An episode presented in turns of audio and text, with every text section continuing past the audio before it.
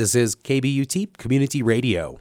Snowpack that feeds the Colorado River is at record lows as we begin moving into the longer and drier days of spring and summer. Water managers throughout the West are already sounding the alarm about less water flowing in streams and reservoirs.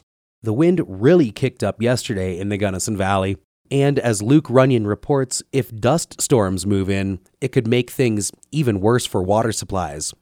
Jeff Derry is waist deep in a snow pit he's digging high up in the San Juan Mountains in southwestern Colorado. Feel a little bit of an ice crust there. Think of it like the rings of a tree. If you dig deep enough, you'll see the entire winter's story, made up of layers of snow. But today, we're hunting for something else. I'd be curious if you're if you're gonna be able to see the dust event that we had February 18th, 19th. Yeah. Because it is very subtle. Derry is director of the Center for Snow and Avalanche Studies in the nearby town of Silverton. Every spring, he digs snow pits like this one all over the southern Rocky Mountains. It's very qualitative in a sense. You know, you go out, and you look for it, you dig, you look around, you see what you see. And then we see it. Barely. About seven inches down is a beige colored band of dust. Oh yeah. Yeah. Very faint. Right but there? yep. Is that what you're seeing? Yep. That's what I'm seeing. Uh-huh. So, why is this important? Well, eventually, this snow will melt and empty into the Colorado River watershed, which provides water for some 40 million people in the Southwest. And this tiny little strip of dust has the potential to completely upend how we manage water. Okay. To illustrate how this works, let's head to my bathtub. When there's no dust on the snow, it's brilliantly white. It reflects the sun and melts off slow and steady, like a drip from a faucet. This is what water managers love. It's predictable, but when you add in dust, the complications begin. The snow gets darker and it absorbs more sunlight, meaning things speed up. Snowpack melts from the top down, so if we run into another dust layer buried further down, the more this goes on, the faster the tub, or our reservoirs in this case, fills up.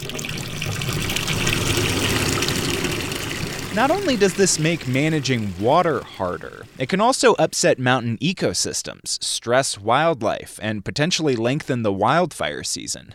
Most of the dust that's settled in places like the San Juan Mountains comes from the desert southwest, from farming, oil and gas drilling, cattle grazing, recreation, and residential development. it's kind of a a slow crisis. It's a slow disaster. Rich Reynolds is an emeritus researcher with the U.S. Geological Survey in Denver. It's not like a hurricane. It's not like an earthquake or a volcano. In the last 50 years, as the Sun Belt boomed, scientists have recorded a dramatic rise in the amount of dust being deposited on snow. And Reynolds says reversing the trend won't be an easy task. There's no one size fits all in terms of mitigation for these kinds of source areas. Plus, these are large, large areas. And then there's climate change. University of Utah hydrologist McKenzie Skiles recently co authored a study that looked at which is the greater threat to snowpack warmer temperatures or dust. What we found uh, looking at those two in this region is that it was actually dust that controlled snow melt timing and magnitude and sort of how fast snow ran out of the mountains. Um, as opposed to temperature, we didn't see any relationship with temperature at all. Back in the San Juan Mountains, dust detective Jeff Derry says the area is ground zero for this problem. We're located at the headwaters of four major watersheds, and our mountain systems are undergoing change on a fundamental level. And because the mountain range is a key part of an already overtaxed Colorado River system, he says everyone in the seven states that depend on the river should be concerned. I'm Luke Runyon.